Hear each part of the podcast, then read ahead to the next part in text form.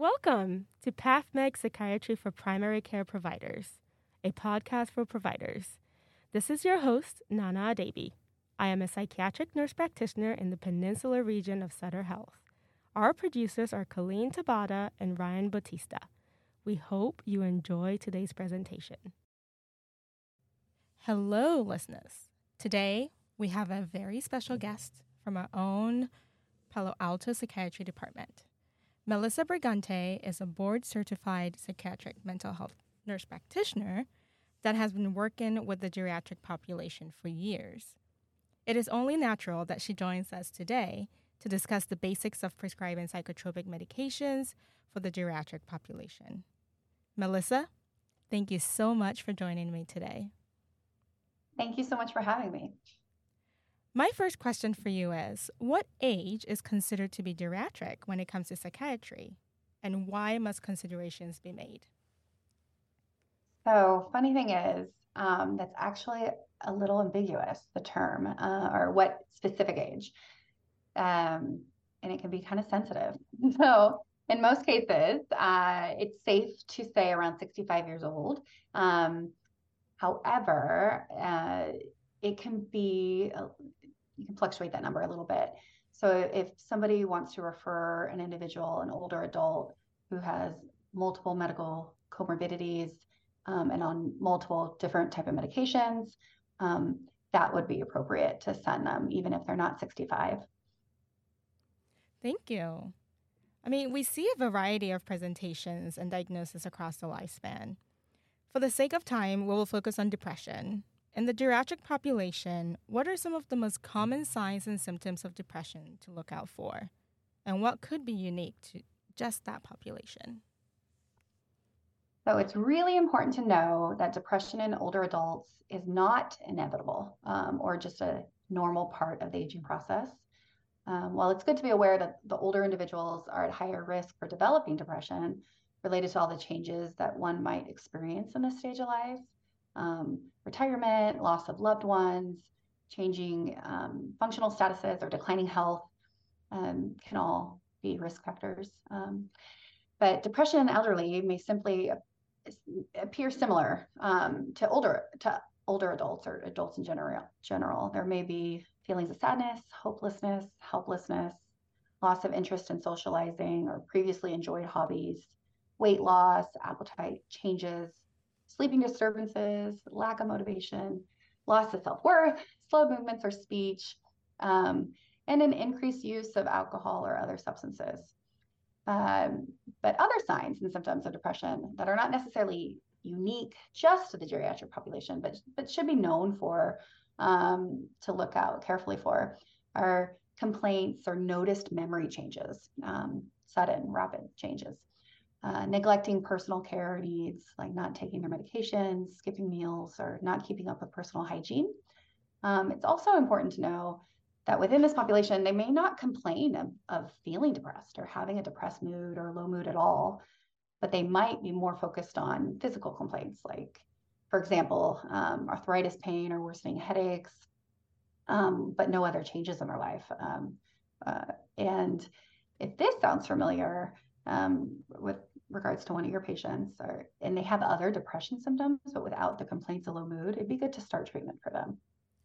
Wow. Thank you, Melissa. Because I think there's this perception that when people get older, we tend to expect them to, you know, some of these symptoms of depression that you shared, we expect it to be normal within that age range, when in fact it could be signs of depression, making it very easy to miss these signs and symptoms.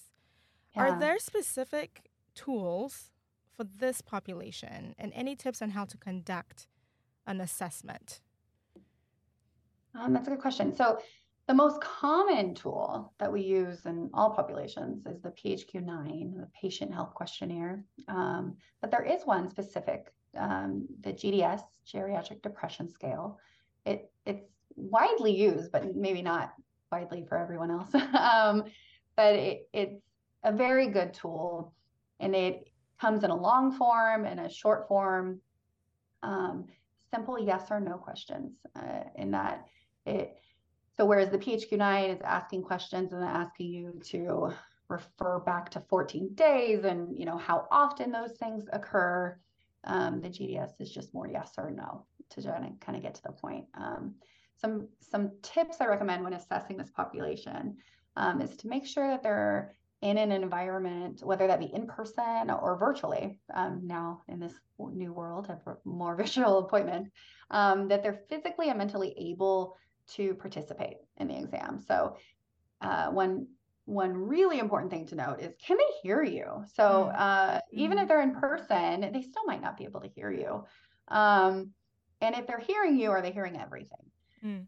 Um, if you're seeing them over telehealth and there's a TV blaring behind them, um, it's important to ask them to turn it off uh, mm-hmm. so that they can focus. Um, um, and then if they're in the office and possibly brought a loved one or a friend, they might not feel comfortable ask, uh, talking about these things. Yeah, so it it might be good to reiterate that you know they can be seen for this piece by themselves, or um, if that's what they feel more comfortable.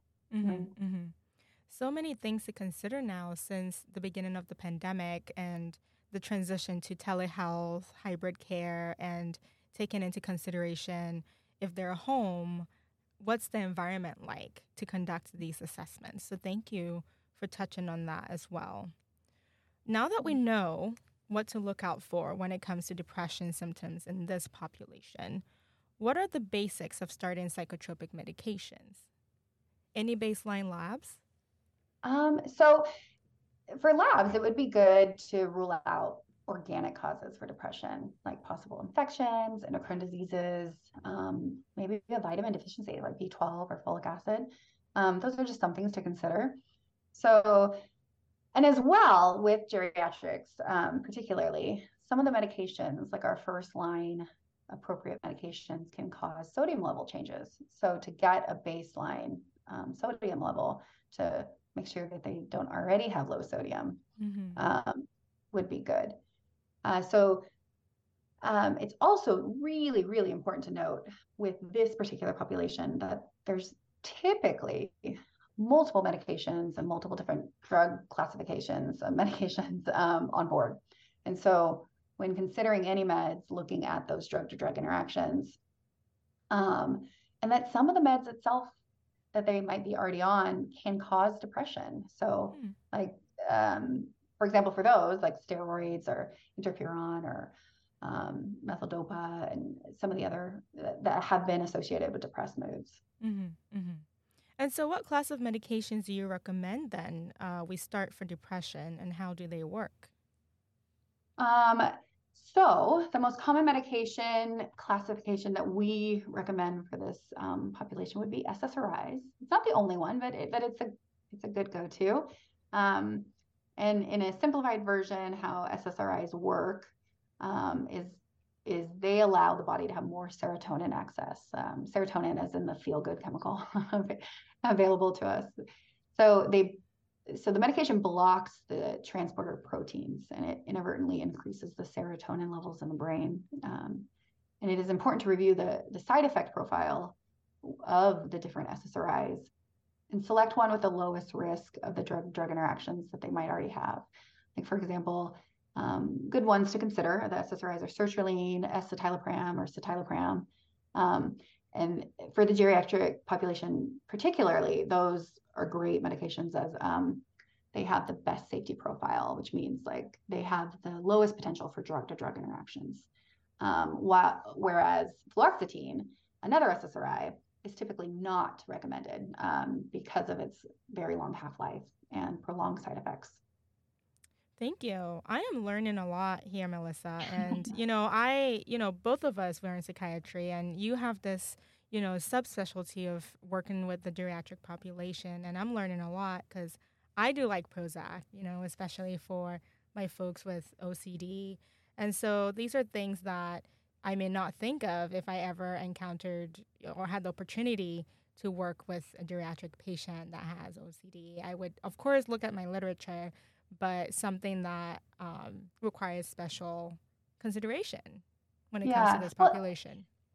Well, and it doesn't mean necessarily like it, it it has to be taken off the table or taken and removed from the toolbox, it just wouldn't necessarily be the first line. Mm-hmm. But if they've been on it forever or, or they've had good um, reactions to it in the past, it could be considered mm-hmm. as mm-hmm. well. So I think sometimes we we hear the not recommended and it, it, we remove it completely, but it, it's important to not have it be first line if they've never tried it. Got it. Thank you. Um, so, what do we need to watch out for once these medications are started? How do we assess benefit, adverse events, and the need to adjust the dosages? Um, great question. So, um, if, if so, if we said sertraline, if we picked that one, for example, um, or any of the other medications discussed, it's important to not only remember the famous start low, go slow, um, but the typical starting dose for this population is half of the typical starting dose for the younger adults. Um, so, for example, um, starting sertraline, uh, it, the starting dose is 25 milligrams. Um, you would initiate it at 12.5, so half of that 12, 25, and you would have that them take it for about one to two weeks, and then go from there. You don't have to have them on it at 12.5 for a month, um, but it's just so that they can have it, get it used to it in their system, assess for any side effects that might occur, which would be the normal side effects that that other people might occur, GI, headache, um, and it, it, the one of the things that we know is that while some older adults respond at like a lower therapeutic range, um, that once you got to 25, for example, even though the book tells us that that wouldn't be the therapeutic range, mm-hmm. they might respond to that. And that's okay. We don't have to get to the higher level just because we're told that the therapeutic range is XYZ. Um, that if they're responding at 25 and they're saying things are better, um, motivations improve, for example, or, or taking care of themselves um, is better, then we can we can have it stay there. The counterpart to that is that um, while most or some respond to lower therapeutic ranges. We also are very well aware that they might need higher ranges in some cases than um, than the typical average adult. So, so if they don't respond to that lower range, um, increase it, increase mm-hmm. it to the to a higher range, and that's okay. Mm-hmm, mm-hmm. Thank you, Melissa. And you know, the term you know the term of the phrase start low and go slow is something that I live by when it comes to prescribing psychotropic medications because we do know, especially when it comes to um, SSRIs, antidepressants, it can take weeks for us to see um, the impact of these medications. And sometimes we have to make sure that we are educating our, our patients, including geriatric patients, that, you know, we go slow for a reason. We have to wait and see. You may respond to this lower dose. We just have not maybe given it enough time just yet. Um, and I think it's something that we have to constantly um, remind folks about. Um, and the reason why we start low, go slow, because in two, three, four, six weeks, you may start to feel so much better on that lower dose. Right. I also apologize in advance to them. That's part of my little like phrases that I say that, you know, while they are seeing me and they they want something faster, um, that these medications can be very effective and and to bear with me um, mm. and, and, through the process of four to six weeks and um, but and I liken it to exercise that mm. if you exercise daily um, though you might sweat and have you know sore muscles if you stick to it you're going to feel better so mm-hmm, mm-hmm. same with with SSRIs so there might be some side effects in the beginning there might be a headache or or GI upset. But um, but if you stick with it, usually mm-hmm. those subside and you feel better. Mm-hmm. Mm-hmm. Melissa, do you have any other recommendations or comments about prescribing psychotropic medications for the geriatric population? Um, so I think it's important to be patient with this population, um, as with all everyone. But but I don't know, special accommodations um, for this particular population. Uh, communication may be hard, hearing difficulties, voice changes, um, but allowing for questions to be asked, asked, even if even if you already mentioned it, just like sometimes they couldn't hear you in the first place, so them asking um, is just give allowing that time to be heard for them. Um, and then of course giving them the responses that they that they're asking for. Um, there might be time restraints. Um, so some of my patients would love to talk to me longer than the available appointment time. Um, mm-hmm. So what I recommend for them is either to make another appointment or to, to write down their questions in advance or, or send me a my health message online. Um, I, I, utilize the after visit summary as well mm-hmm. to kind of um, hopefully hit points of of what their questions might be um, mm-hmm. to kind of ease the worry or the the fear um, regarding the meds. And so, just utilizing the tools that we have available to us. Wow, this has been a very informative session, Melissa. Thank you so much for taking the time and sharing your knowledge with us. Do you have any resources or websites you recommend for clinicians while caring for this population? Um, there are a couple. So um, NIH has uh, the Institute for Aging. Uh, is a great um, resource opportunity. Um, there's uh, if you want to learn more about the GDS, the ger- uh, geriatric depression scale, um, there's resources regarding that too that we, we can provide. And of course, um, using the e-consult and just touching base with us um, within PAM to if you have a, a, tricky case or you have somebody that you're wondering um, should more be done with their meds, should less be done with their meds, anything, um, it'd be good to reach out to us. We're, we're always happy to help. Thank you so much, Melissa. We hope to have you back soon to explore other classes of medication for the geriatric population. Thank you, thank you, thank you. Thank you so much to our guest this week, and I hope you will join us again soon for another episode of PathMed Psychiatry for Primary Care Providers, a podcast for providers. If there are any topics you would like us to consider, please email me, your host, Nana Adebi. Thank you.